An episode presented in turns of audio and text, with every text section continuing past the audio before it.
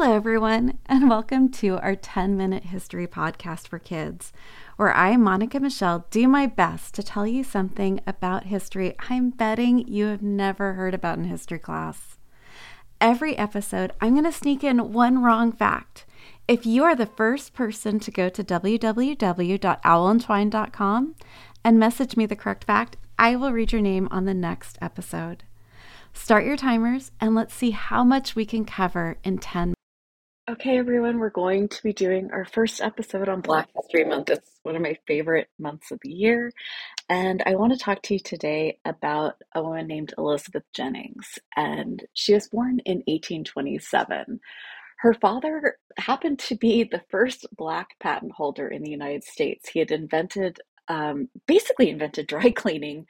And he was a really interesting man. We're definitely going to be talking more about him and also her mother, who was absolutely brilliant. But her mother was a slave, and her father used the money that he made with his patent to purchase his wife's freedom. We're going to fast forward just a little bit to when Elizabeth Jennings is a young woman in New York. Now, at that time, streetcars were segregated, and they're basically what would be considered buses today. They were wagons with that were horse drawn, and they were separated by white and black carriages. Now, the carriages that were set aside for black people ran infrequently and they were very, very overly crowded. Now, Elizabeth Jennings was an organist at her local church that her father preached at, and she was with her friend Sarah Adams. Now, the law stated that well, not necessarily the law, but the company's policy was that a black person could ride in the white carriage if no white person objected and if the conductor said it was okay. You can definitely hear my tone of voice of what I think about this.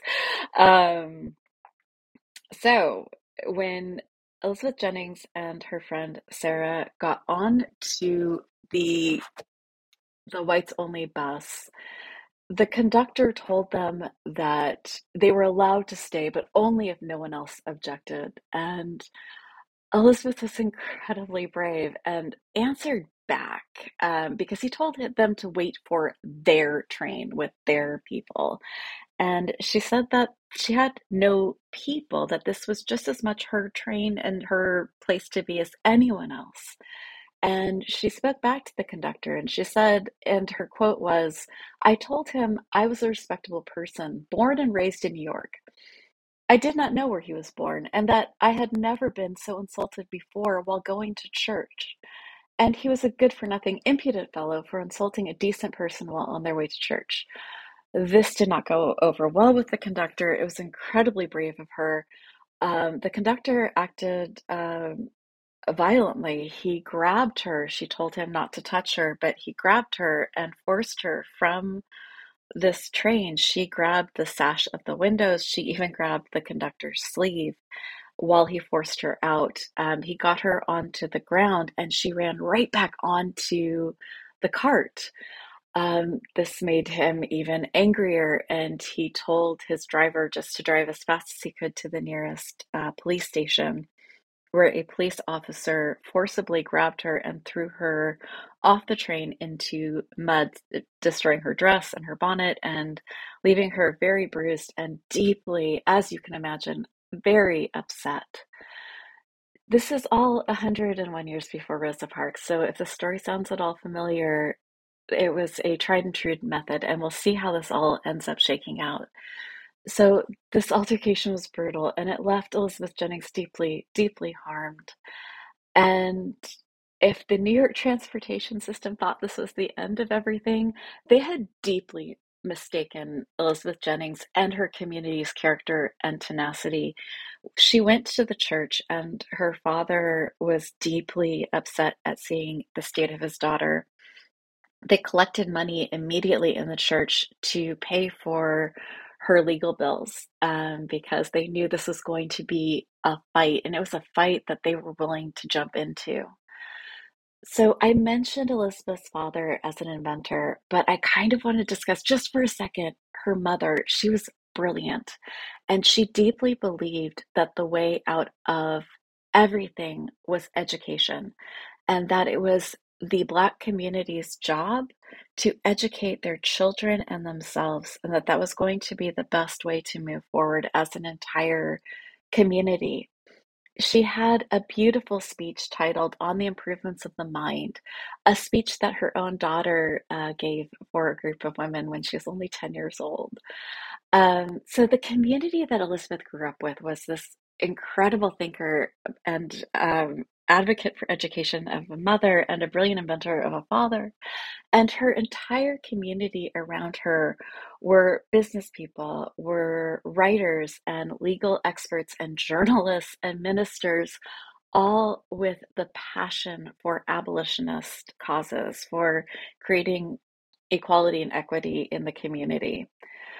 So, in other words, Elizabeth Jennings grew up in a world that was almost handpicked for her to create lasting and important change.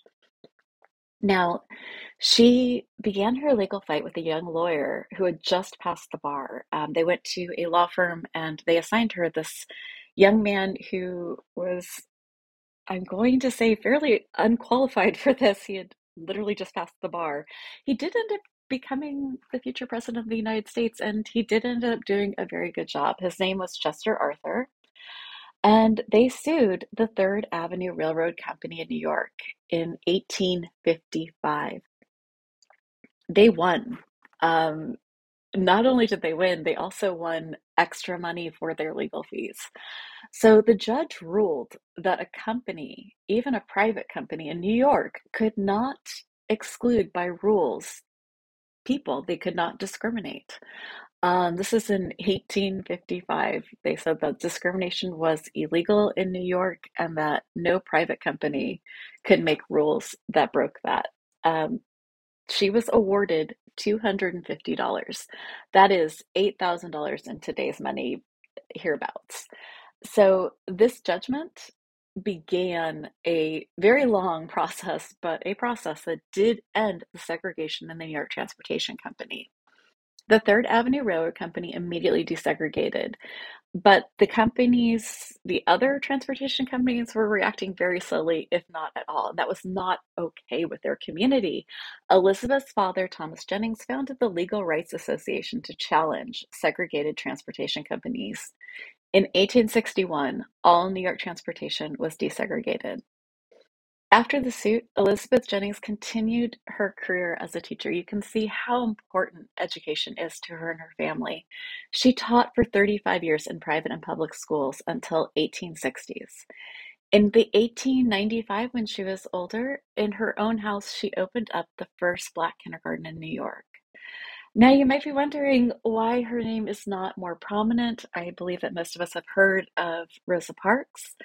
Um, it's incredibly sad to me that this story was buried for so long. I can thank Mo Rocca for a book called Mobituaries, which is where I found Elizabeth Jennings, and also a group of third and fourth graders. Now, this is important because I think sometimes we forget how important our voices are and how much we need to speak out, no matter our age, no matter who we are. And this group of third and fourth graders in New York from PS 361 lobbied in 2007 to rename a street corner Elizabeth Jennings Place. It is still there today. If you visit New York, you can go see that. There are some beautiful murals right there. If you have a moment, head over to owlandtwine.com and click on our history podcast. I usually do one wrong fact in these. I didn't today, and I usually don't during Black History Month. Um, but please go over there. I am going to be posting as many photos as I can find and as many of the documents as I can find. I also have links in the show notes. Thank you so much for joining me in this new little baby podcast. This used to be, I can't believe that happened. So thank you for joining me over into the new podcast. Thank you so much for listening. Did you get that wrong fact? Head over to www.owlandtwine.com and let me know. 10 Minute History Podcast is brand new and we're relying on your help to make it grow. If you enjoyed, please share with friends, family, and school. If you have a suggestion for new topics, please send me a message from the Owl and Twine website. To quote one of my favorite podcasts, if you enjoy, please rate and review. That's one of the nicest things you can do for us. Thank you. Have a great month, and we'll be back next month with a new topic.